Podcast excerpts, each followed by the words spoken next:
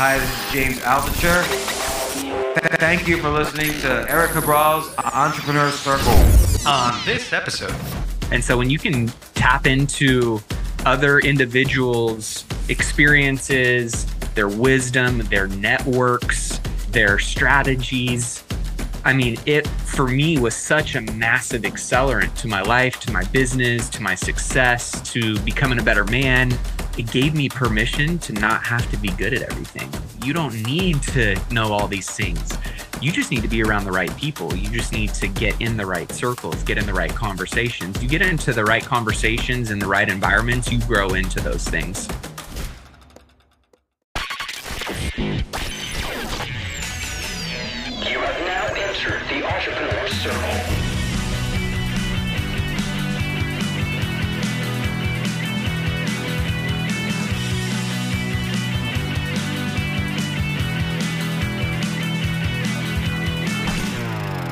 Hey there, folks, and welcome to the Entrepreneur Circle, where we built a community that shares lessons learned throughout our journeys, celebrate wins, our eureka moments, and embrace the F word, meaning failure, which I've come to realize that failure is success in progress.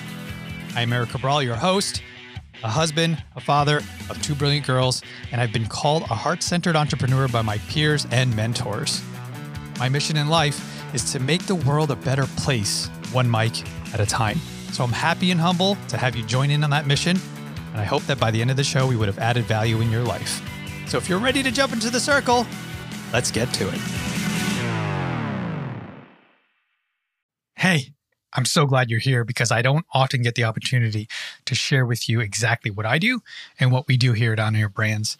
So we help the folks in our community and our clients to launch a podcast and then produce them on a weekly basis. We also help to promote each episode with close to a dozen social media posts that consist of quote cards, sound bites, and video clips. And then we post them for you on your socials automatically. So if you're a business owner with a ton on your plate and a podcast just seems super overwhelming, I get it. We don't need one more thing to worry about.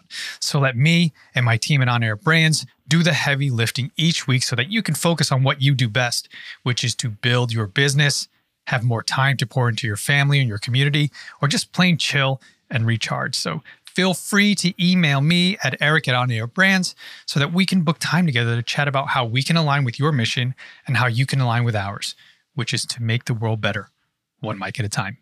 Now back to the show. Welcome back, folks, to another episode of the Entrepreneur Circle. I'm your most happy and always humbled host, Eric Cabral. And with me today, I have a fellow GoBro, and many of you who listen to the show know what the heck that is. But uh, I'm super excited to talk to him because we're like passing ships in the night and i see and i hear of this man and i'm like we got to connect we got to dock here and make this all uh, happen this kind of this conversation so welcome to the show matt aitchison so eric brother it's it's long overdue and i am looking forward to making sure that uh we uh, maximize the time together today. Yeah, yeah, brother, absolutely, man. Uh, so, folks, for those of you who don't know already, Matt is the CEO and the president of Vault Investment Properties. He's a business coach, he's a speaker, hailing out of Sacramento, and uh, he's the host of a ridiculously successful podcast called The Millionaire Mindcast. So, as you're listening and you got your earbuds, you're at the gym, you're driving around in your Tesla, please subscribe to that show as well. You're going to, you definitely won't regret it, and you're going to get a ton of value out of the Millionaire Mindcast. Uh, so check that out. So, brother, I want to jump into it and I want to ask you the first question of the show, which is if you could share with the audience a eureka moment in your life. Mm, I mean, so many, right? I think I'm a student of life just like you, just like all the listeners, always looking for my next teacher, you know, looking for ways to make whatever ceilings are kind of hanging over my my head metaphorically, whether that's in finance and business and leadership and being a better husband or father and and really you know breaking through those and and making them your new floor your new normal just who you are what you do and you know i've had so many of those kind of inflection points in my my journey and probably one of the the biggest ones that really was a, a catalyst for two really come to mind, but I'll I'll start with one. Um, was this power behind um, a mastermind group?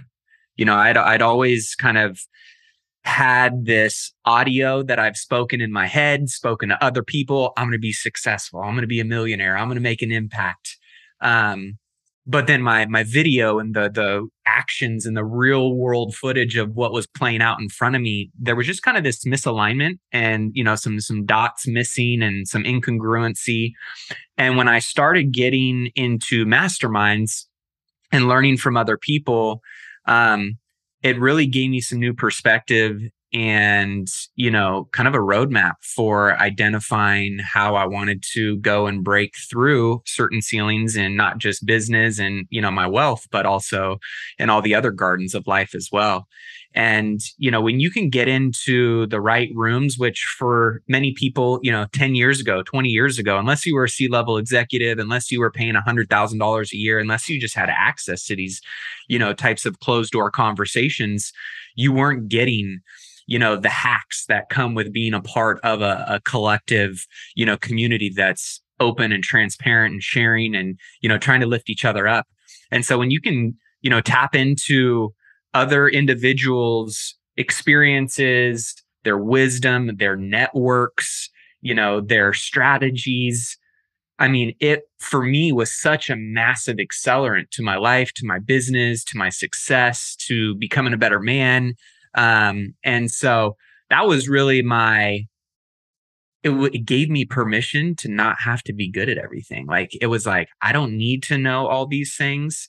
Um, I don't, I've never been the fastest. I've never been the smartest. I've never been the strongest, but I'm really good at when I get around the people who are compiling and connecting the dots on all the things that apply to my own journey, to the goals that I'm trying to achieve, and using those things you know, to kind of get to that next milestone or breakthrough.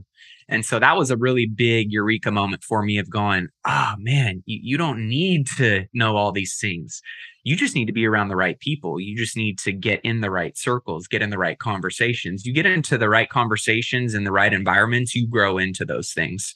And I'm a product of, you know, early on in my journey, uh, I was, you know, around the wrong people and the wrong environments and that ultimately became um, the results that i was getting which got me expelled from high school got me arrested in college uh, and then I started getting around other individuals who were doing the things that I wanted to be doing, that had the results, that had the core values, that had the, um, you know, resumes and track records and reputations that I wanted to model after. And and I quickly started figuring out how to inch towards modeling and you know replicating those results based on my own unique goals as well. So that was a really big moment for me when I, you know, realized I can unlock a lot of what I want to unlock a lot faster by just being around the right people instead of having to, um, you know, have all those different skill sets and experiences. So that was a big one for me. And then another one that comes to mind was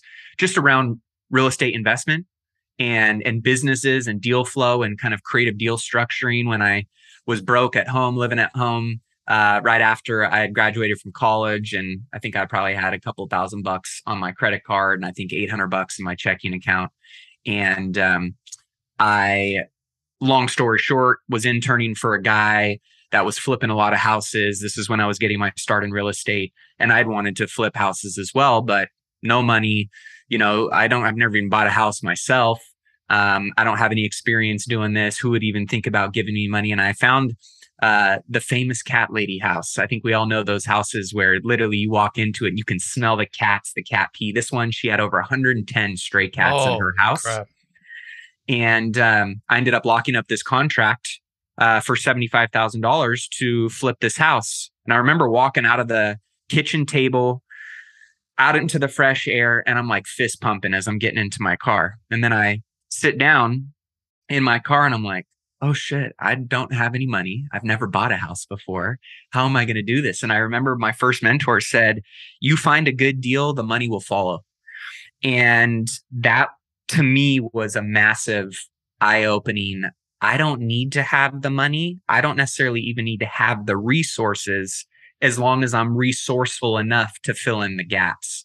And that one deal, I ended up netting $106,000 at 21 years old, flipping my first house. Uh, you know, 300 plus flips later over the last decade. Um, if I wouldn't have had that aha moment of, I don't need to have the money, I don't need to have the experience. Um, I've got the belief in myself. One of my favorite quotes is, I'm dumb enough to believe in myself and smart enough to take action every day. And when you don't necessarily have all of the stepping stones and all of the clear path and points that you feel like you need, when you're uncertain, the best way to create that certainty is just to keep taking action every single day. Even if it's small over an extended period of time and you look up and you start to see wow i've covered a lot of ground. I've filled in a lot of gaps. I've built a lot of skills. I've accumulated a lot of relationships. Um, and, and it all started for me with that one cat lady house where i had no idea how i was going to do it but i still believed in myself that i would figure it out. And that one deal you know unlocked so many entrepreneurial lessons for me. Most importantly you know if you find a great opportunity and you can, you know, believe in yourself that you'll figure it out no matter what, and you take action on it every single day, the right people, the right capital, the right results will ultimately come to fruition. Dude, a lot there to unpack, brother. You shared a, a massive wealth of uh, info and stories and eureka moments, man. I, I don't know where to start. I, am going to go to your first story, uh, and then and then uh, and then I'll see if we could we could we could come back to my my other questions here on that second uh, real estate story. Um, but what what would you say? I love what you said, dude. Um, when you said that masterminds was a major piece to your success, and that you know it gave you permission to not be good at everything. And I interpreted that as like when we first start out, especially for, well for anyone out there who's listening, or for me myself, I was I was a I was I was in corporate, so especially when there were little groups, you had to be a Swiss Army knife. And mm-hmm. I'm, I'm, I'm, a, I'm guessing that's what you're referring to. You have to be good at everything at some point, but then eventually you realize I have to find the right people that complement my weaknesses or can fill the gaps. If that's what you were referring to, uh, can you talk about some of the weaknesses that you identified that you're like, man, I just need a partner or somebody to help me uh, get stronger? Yeah, I mean, I think there's a time to be a generalist and a time to be a specialist. But when you look at all the people who ultimately have become really successful and really wealthy they they find a way to go a mile deep and an inch wide versus the people that are generalists and you know ultimately are good at a lot of things but not great or exceptional at just a few things and so i really started to hone in on some of the things that really were unlocking doors and you know creating momentum and progress for me. And um, when i started getting around you know mentors of mine that had unlocked some great success you know there is that level of imposter syndrome right? Where you're like oh, i'm not good at this. I don't deserve to be here. Why am i in this room? You know these guys are worth this. You know they've unlocked that. I haven't done any of those things. And one of the things that i started to learn about myself that was one of my superpowers was my ability to connect and you know create value for people or or the relationships that I was looking to foster and and create and grow. And I remember talking to David Osborne, who is uh, you know founder of GoBundance and one of my um, initial mentors that I met about eight nine years ago when I was on my uh, business journey of kind of accelerating my wealth. And I was like, "Why are you helping me?" And he goes, "I just like you." And I was like, "Well, what what does that mean?" You know, I'm sure you like a lot of people. Like, why are you investing in me? you know, I started asking that question to more and more people that I was getting around in masterminds. Um, that I was building relationships with. And I kind of boiled it down to the likability formula. And I think that pretty much every single person has the ability to be more likable, and being more likable opens up more opportunities, more conversations, more deals, more relationships. I mean, it, it's, we all know those people when you're around them, you're like, ah, man, I like that person. You know, like when you, when they leave the conversation, you're like, I like that dude or I like her. Like they're awesome. I want to be more, you know, around them more. I want to know more about them. I think that's a relationship I'd like to foster and, you know, continue to strengthen and, and maintain going forward. And so I boiled it down to a couple things, which is number one is humility. Like most of the people I know that I like, they have this level of humility. Like they're badass. And I know they're badass, but they're just humble. They check their ego at the door every day. But then there's this secondary variable in that formula, which is confidence, not cockiness, but they they bring this confidence about who they are, they're comfortable in their skin, what they bring to the table, even when they don't know what they don't know, they're still one humble, but two going, I could figure it out. I could do this, right? There's this kind of like there's an energy and a and a draw to people that have a, a humble confidence to them. And then when you just pair that with the ability of being a hard worker, humility plus confidence plus hard work on the foundation of always looking to bring value to people, those people get pulled into conversations, pulled into private jets, pulled into opportunities, pulled into, you know, discussions that they probably maybe didn't have the right or the resume to be in at that time, but just because somebody liked you and they saw those characteristics and qualities in you, they're like, eh, come along. Right. Or, yeah, I really want to help this person succeed. I want to help this person connect the dots. And so that was one of the biggest things for me that I realized was my superpower and all of the other weaknesses that I was worried about. Um, I really started to get okay with and give myself permission to go and hire and find leverage and delegate in my world around those areas instead of trying to really become it was accepting the weaknesses but more so it was spotlighting them offloading them and then just doubling down in the areas that I'm serving my team my company myself at the highest level. And that was really relationship building, that was leadership, that was training. And those were some of the big ahas that came from, you know, giving myself permission to not necessarily worry about and focus so much on the weaknesses. Yeah. What what were some of the weaknesses that you identified early on? Uh, number one was, I mean, nobody gives you, you know, a chip in your brain as you're learning how to build a company on how to read P&Ls and balance sheets and do cash flow projections and set budgets and you know mapping out accountability charts and so those were a lot of the business you know um, mechanics and you know technicalities that I realized I had to learn. I remember I was hiking Machu Picchu and I'm having a conversation with a bunch of you know high level guys and we're all talking numbers and I was making you know over seven figures at that point and thinking that I'm awesome at 24 years old. And they start asking me questions about my finances and all of these KPIs and all of these, you know, reports. And I'm like, I don't know. Like, well, why are you guys busting my balls, man? Like, I, you know, I made seven figures last year. Like, leave me alone. And they're like, dude, you're never going to be, you, can be successful and you can continue making over a million bucks. But if you want to get to where you're saying you want to go, you need to learn finance. You need to learn the mechanics of, you know, how a real business runs. And I think that's the difference between most entrepreneurs and most business owners is there's a couple things that you cannot delegate even if they are a weakness. You have to understand to a certain degree and level. And and for me, I was always like, man, I'm a people person. I go out and make deals. I go and make relationships. Like I know how to go and make more money, but like what's behind me in terms of all of the financial trail that I need to understand and learn and grow, I'll just, you know, leverage that off to a CFO. No problem. But if I don't know how to play the game of money at a really high level, if I don't know how to hold that individual accountable to stewarding the capital of the business or stewarding the capital of my investments to the standards that are ultimately necessary for elite success, then I'll never get that. And if I don't know what that is, I don't know how to hold somebody accountable to that myself. So for me, it's been this journey of never ending, you know, learning and growth around sharpening my financial pencil, my financial fitness, my financial literacy on how to not only run my business like a real business and look at the numbers, right? Like what does Warren Buffett do when he looks at earnings season every year, he goes into the P&Ls, into the balance sheets. Here are our projections. Here are our budgets.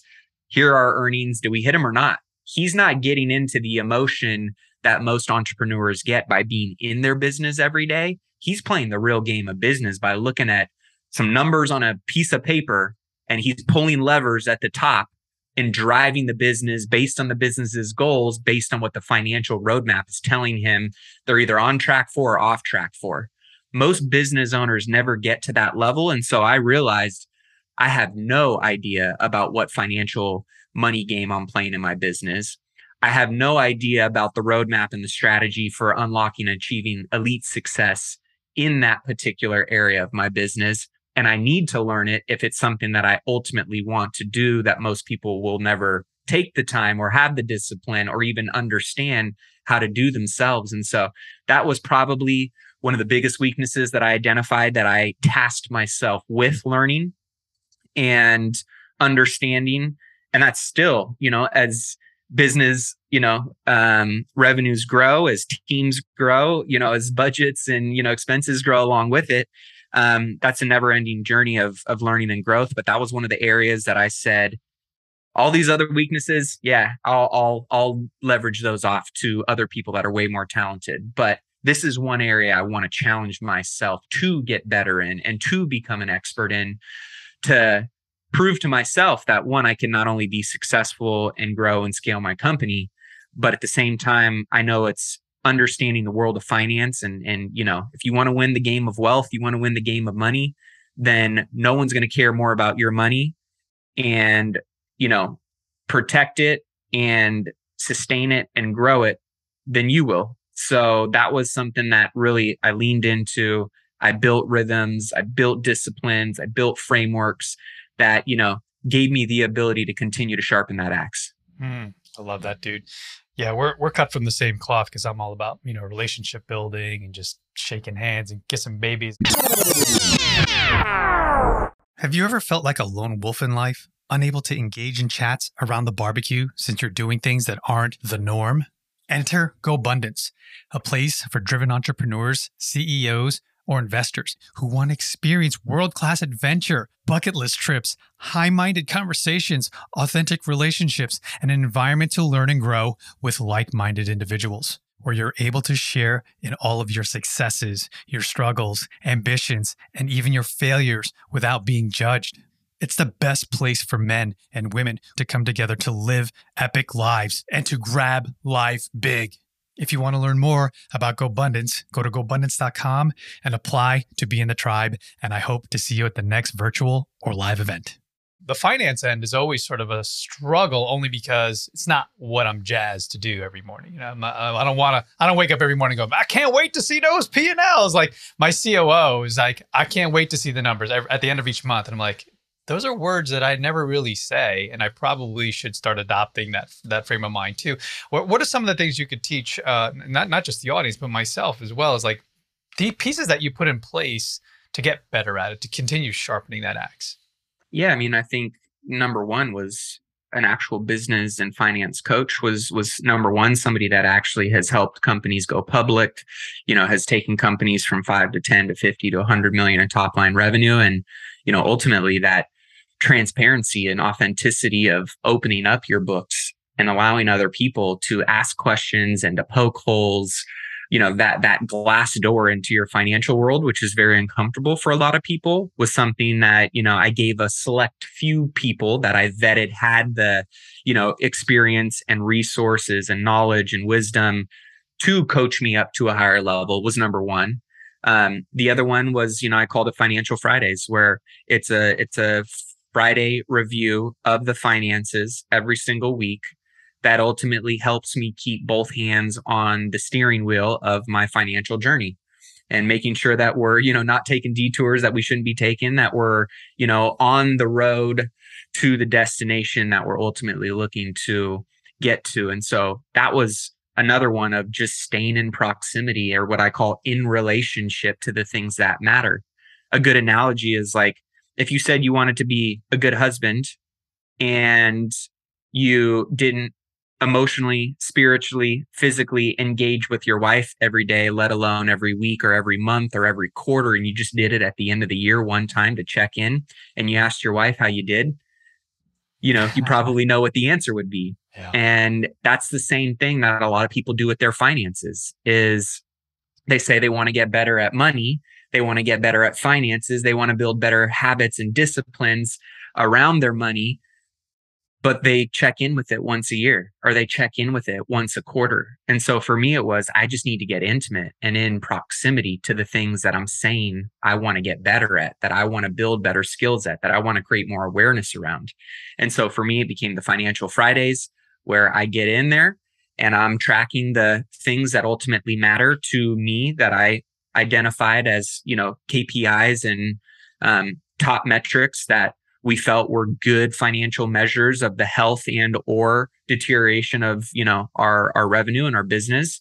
And then it was meeting monthly with my CFO to make sure that um, you know we're on track with our projections, on track with our budgets, and every quarter setting new projections, new budgets, and, and you know keeping those rhythms. Right, I'm a rhythm guy. I mean, for me, I like I said, not the sharpest tool in the shed, but I know things that I'm really good at, and I know one of my skills is I'm very aware, and so I fail a lot, but I just fail really fast and I and I and I close the gaps of failure to lesson to next right decision that I think aligns with my goals. And so I take really swift action that gives me the ability through the frameworks that I have to have more awareness to know when I'm winning so I can double down on those things or when I'm losing so I can course correct, retweak, re-optimize, retest something new. And so for me I think it's it's this awareness piece that a lot of people um because they're so busy, they don't have the right frameworks and rhythms in their days or in their weeks or in their months or in their quarters to give them that consistent feedback that keeps their awareness up and then gives them the opportunity to do something about it based on what that awareness gives you. And so for me, it's just finding those financial rhythms. And then it was books, courses, just consistently underwriting deals. It was looking at other people's business financials, you know, leveraging my network around me, asking questions, being okay with just being dumb, asking a dumb question or asking something that, you know, like I don't mind looking like an idiot or asking what many people might be concerned of. Oh, is this going to make me look stupid? I have, you know, a $5 million net worth and I still don't know, you know, how to look at a financial spreadsheet. Like that's embarrassing. Shit. I don't care.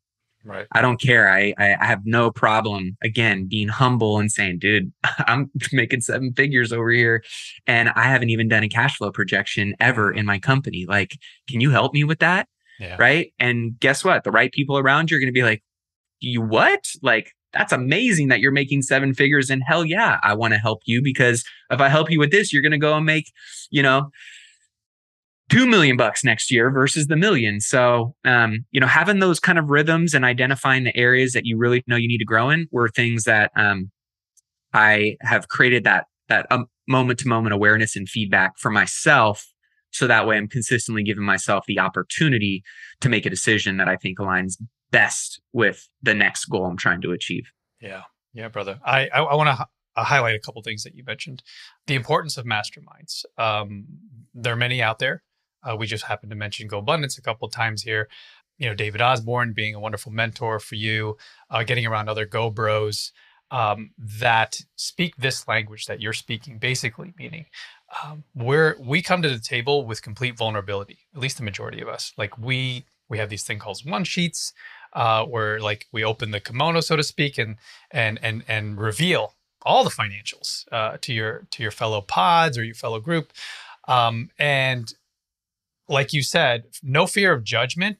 Yes, I'm sure there there is there from time to time, but know that the others are giving you permission because they're asking stupid questions or revealing things that are like weaknesses that hey, I'm not judging you, man. You clearly made it this far. You're even in this group.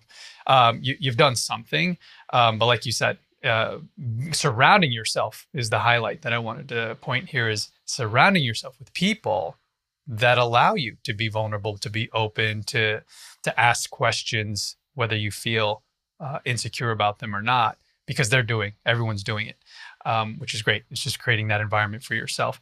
Um, but then you mentioned Financial Fridays, and you said, well, one of the things that I also did, you know, wonder, uh, uh, you know, other than tracking and measuring all the things that matter to you in your business and your life, um, you said, you know, then I picked up some books. Any books that you can recommend? I know Wealth Can't Wait uh, is a great one from David Osborne, as you mentioned. He's getting a lot of plugs in this. We got to make sure he hears this episode. But other books that you recommend in, in, the financial world to sort of like get folks like me, you know, creative guys. Yeah, I mean, that, like, yeah.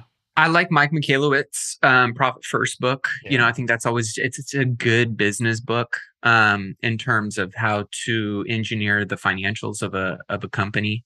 Um, and honestly, I would say I wish I had better. I, I read literally actual physical textbooks. You know, when I wanted to go and learn um, about hedge funds and starting private equity and doing some of the stuff that I'm doing now, I just went and literally bought all the same textbooks that they're teaching in Harvard Business School Mm. and Stanford Business School. And I just started reading those same textbooks. I started doing Yeah. the same thing when I wanted to learn about finance. I just went to the business schools that I was like, all these, you know, Ivy League MFers that, you know, are getting hired on Wall Street. Like, I'm just going to go and learn what they're learning. So, um, a lot of them was literally like dry textbook, boring ass reading.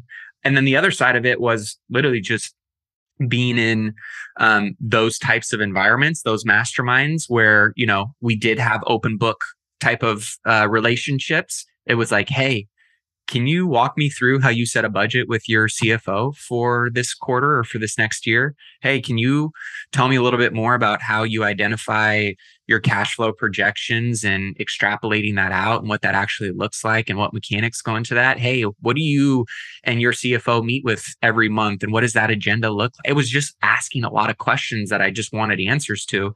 And then it was just putting it into practice and going, okay, well, that worked, or maybe that doesn't apply for my business model, or you know, maybe we need to do this twice a month versus you know once a month. Um, so it was just you know experimentation, and then I'm just a big believer in like swift action, quick feedback, what worked, what didn't. You know, what do I need to tweak? What do I need to optimize? And you know, you continue to just massage into a model that you find works and fits for you and what you're trying to achieve. And then, of course, is you go through that iteration after iteration after iteration 2.0 3.0 4.0 all of a sudden you kind of find a sweet spot of like okay this works for us and let's build off of this foundation Yeah, brother. Um, as we begin to to wind down, man, time freaking flies by. I'm like, uh, we- we need more time, brother. We got to talk. Uh, we need a two parter. So, um, as a seven figure, and and I'm looking at seven to eight, soon to be, I'm sure, a seven figure real estate investor who's living a whole life millionaire mindset. Um, I know a big big play and a big piece and tool set for me personally and for my clients and for our clients is that uh, having a platform and we'll call it a podcast, whatever it is, social media, to build that know, like, and trust factor is key. And I know your podcast is super big in the investing space, especially. Can you talk a little bit about when you started it, why you started it, and some of the wins, things that you didn't even know were going to occur as a result of creating your own show? yeah i mean the podcast has been one of the coolest blessings for me over the last six and a half years i've been doing this and i started it honestly after my first GoBundance mastermind Oh, wow. and i was like i started it because what i noticed when i went into that room was there was two types of millionaires. There was the millionaire who you know was absolutely crushing it financially but they were bankrupt in their health. They were bankrupt in their relationships. They were bankrupt in giving back to other people. They were bankrupt like they were estranged from their kids. Like it it was very clear on money was the only focus for them. And then there was the majority of the people in the room who were not only financially crushers, but they were just as purposeful and intentional in their marriage and their parenting and their charity work and their, you know, business and their leadership. And I was like, man, like I'm a pretty, I think, affluent, uh, fortunate, blessed person. And there were so many things that I wasn't, you know, privy to. I had no clue about. And I'm like, man, if if I feel like I have access to a lot of stuff, I mean, I know so many people who don't. And so, what a cool way to start a podcast, selfishly get to learn and grow myself, selfishly get to network and expand, you know, my community and the people that I get to, you know, brush shoulders with, um, but serve others and create impact and, and, you know, create value along the way. And what I can say is it has, you know, beyond surpassed my wildest dreams. Um, what was just an intentional, you know, learning uh, endeavor became something that turned into a true business. You know, um, uh, nets over you know six figures a year, uh, just doing what I love doing, which is interviewing and talking to people and learning and growing and adding value. um, then it's turned into actual like events. So, you know, we do uh, wealth wine and dine events where I get to go with 10 badass people from our community and we go on luxury wine and tour, you know, tastings and private chef farm to fork dinners and getting to build relationship and get into conversation. Um, I've had people, you know, I've raised money for my apartment buildings and my hotels from listeners from the podcast. Um, I've had, you know, people connect me with billionaires and people that I would have never, you know, professional athletes, billionaires, celebrities, um, all of the things, you know, that you know, I guess are possible, but you don't really like go into it with that being the intention. And, you know, I think if anything, it's just given me the ability to be more of my true authentic self and bring those skills and that value to other people. It's forced me to continue to level up and elevate my own game of like, hey, I got a duty to serve these people at a high level. I can't just show up, you know, scrubbing it and, you know, spitting a bunch of nonsense. Like, so it's really, it's created this new standard and bar around uh, my own learning, my own growth, my own networking. How do I keep bringing value to people and having that, uh, you know, in the back of my head all the time has been um, it's it's healthy pressure and it's healthy stress. Um, those are the things that have forged me into being a better speaker, a better uh, mentor and coach. I've been, you know, a better business owner, um, better networker, all of those things. And it really, at the root of it all, was, you know, the Millionaire Mindcast. So it's been a fun ride. Yeah, brother. Congrats on all that, dude. Yeah, uh, you nailed it. You totally nailed it. Relationships, raising capital, connecting to athletes, celebrities, and people that you want to be in the room with. Um, you know, it's it's it's actually producing income for you. It's creating mastermind groups. It's it's forming a stronger bond with your community and actually building a community and has built a community. So, dude, congratulations on all that, brother. Uh, final final segment. Uh, we got a couple minutes here. Uh, the embracing the F word, meaning failure any particular situations that come to mind where you're like, man, yeah, if I had known that, you know, this or this wouldn't have happened if that didn't happen? Yeah, I mean, I think we don't even have enough time to get through a fraction of them, let alone, you know, some of my biggest ones. But I, you know, I've had I've had failed um, investment projects. You know, the beauty is I've never lost any of my investors' capital, but I've lost plenty of my own money. Um, you know, I've had failed hires. I've had you know, failed times in my marriage. Um, and and when I say all those things, those are those are all things that ultimately at the root of it all was due to my ego and thinking that I had it all figured out. And that's where, you know, I think coming back to that that humility piece and like exercising that over and over and over again is every single day no matter how successful, you know, I, I think I am, no matter how great of a husband I think I am, no matter how great of a dad I think I am, how great of a speaker I think I am, it's constantly looking for those areas that I can improve in based on, you know, what my goals are. And, you know, when I went did my first real estate development, I had flipped like 200 houses at that point in time. And I was like, dude, I'm I'm successful. Like I know real estate inside and out well, I didn't know development inside and out. And I lost almost $200,000 on my, my first development. Um, and that was again, ego thinking I had it all figured out. I didn't hire the right consultants when I should have hired the right consultants. You know, I didn't get all of the puzzle pieces that were necessary to put the picture together in not only on the table, but in the right um, spots to all fit together. And that was all due to my own ego, right? When I you know, I've had some of my biggest failures in hiring and building out my team. It was because, you know, I I didn't follow the steps and the processes and the things that I know now are absolutely necessary. So I think, you know, a lot of the times the the failures for me have come from either ego, number one, or um, two, not t- trying to go too fast and not taking the proper steps to craft and curate a plan that is most congruent and aligned with um, you know the vision that i'm trying to create. And i believe in velocity and quick fail, failing and, and you know failing forward as as quickly as you can but I think a lot of that could have been avoided as well by just, you know, there's a there's power in the pause, right? There's power in not responding to somebody talking trash to you right away and taking 5 minutes and not sending off that email. There's power in taking an extra day or a week or a month to map out a business plan and to do it right and, you know, to then have the ability to execute way faster, way more purposefully. Um, so I think for me, it's been a lot of ego and it's been a lot of um, lack of clarity and planning um, that have been some of my biggest failures. Is there a daily practice, Matt, that or, or what do you do to check the ego? Because it, it rears its ugly head whenever it wants. What do you do? How do you stuff it down? How do you, how do you manage it? The ego piece for me has really been killed. Um, so I did. I, I mean, I've been in personal development, you know, courses, trainings, masterminds, mm-hmm. my whole life, coaching, all that kind of stuff. Um, my biggest experience that helped me kill my own ego was, you know, I did, um, I did, I've done a lot of different spiritual retreats and things like that, and I did um, an ayahuasca retreat about three and a half, four years ago, and, and, from that that experience, which had all different types of you know ahas that came out of that.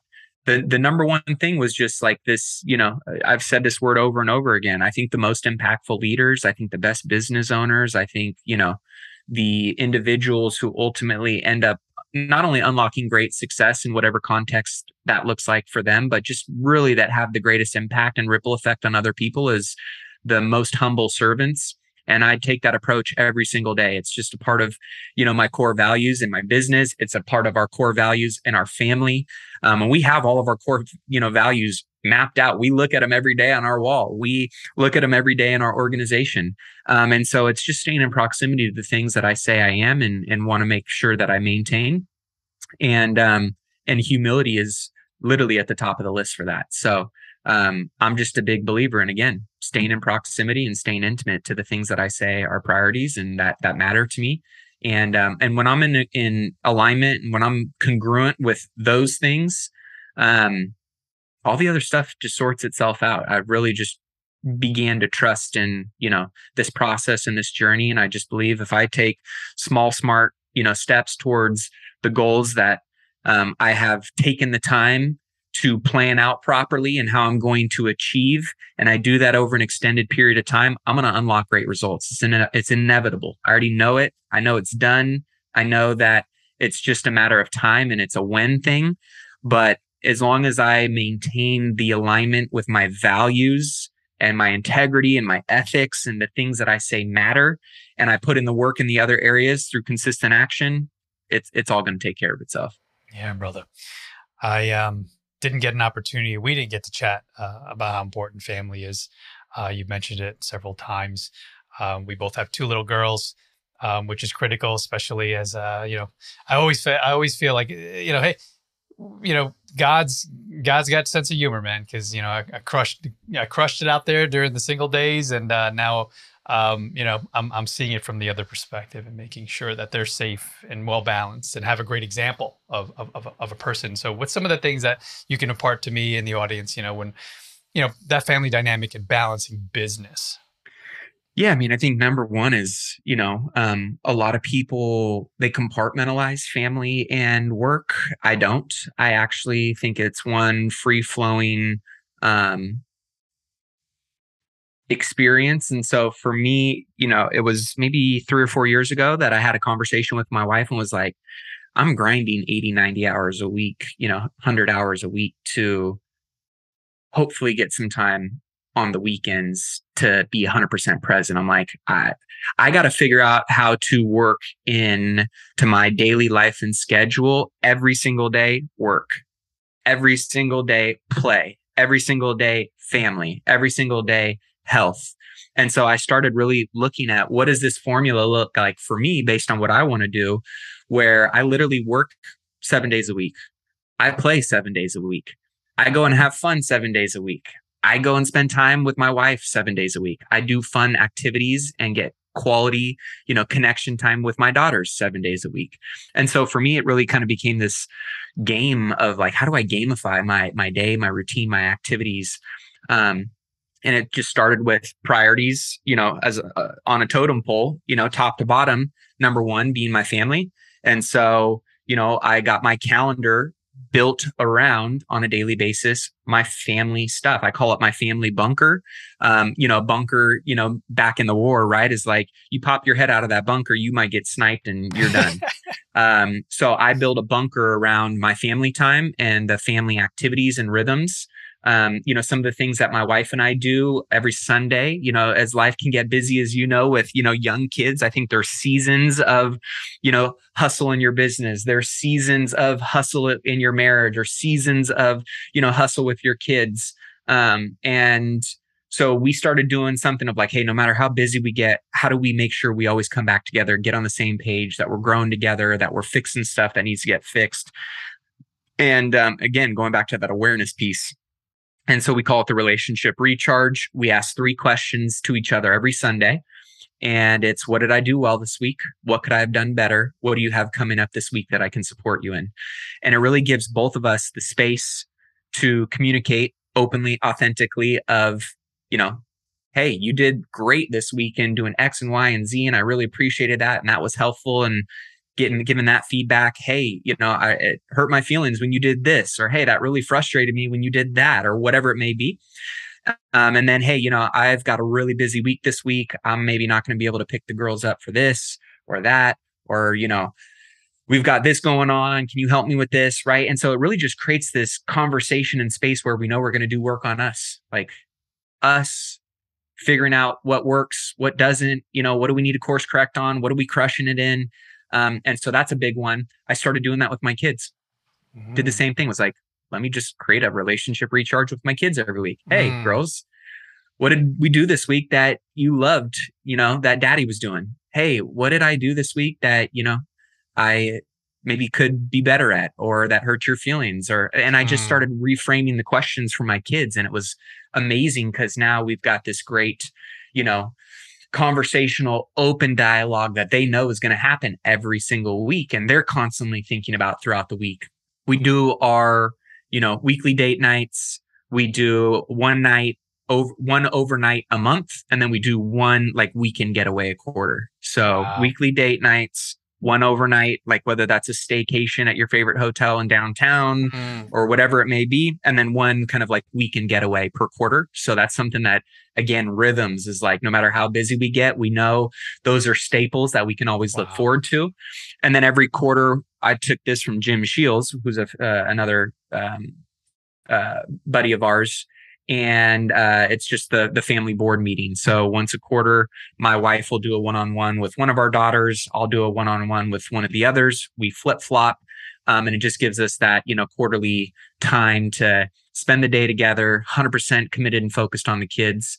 So those are some of our kind of like main staples of how we you know yeah. keep those keep the priorities the priorities. I love that, dude. Thanks so much. And I'm glad I squeezed that question in, brother, because I do the family board meetings. That is a game changer. I've mentioned it multiple times on this show. And if you missed it, absolutely pick up Jim Sheils' book, The Family Board Meeting. And it means surfboard, not the board room.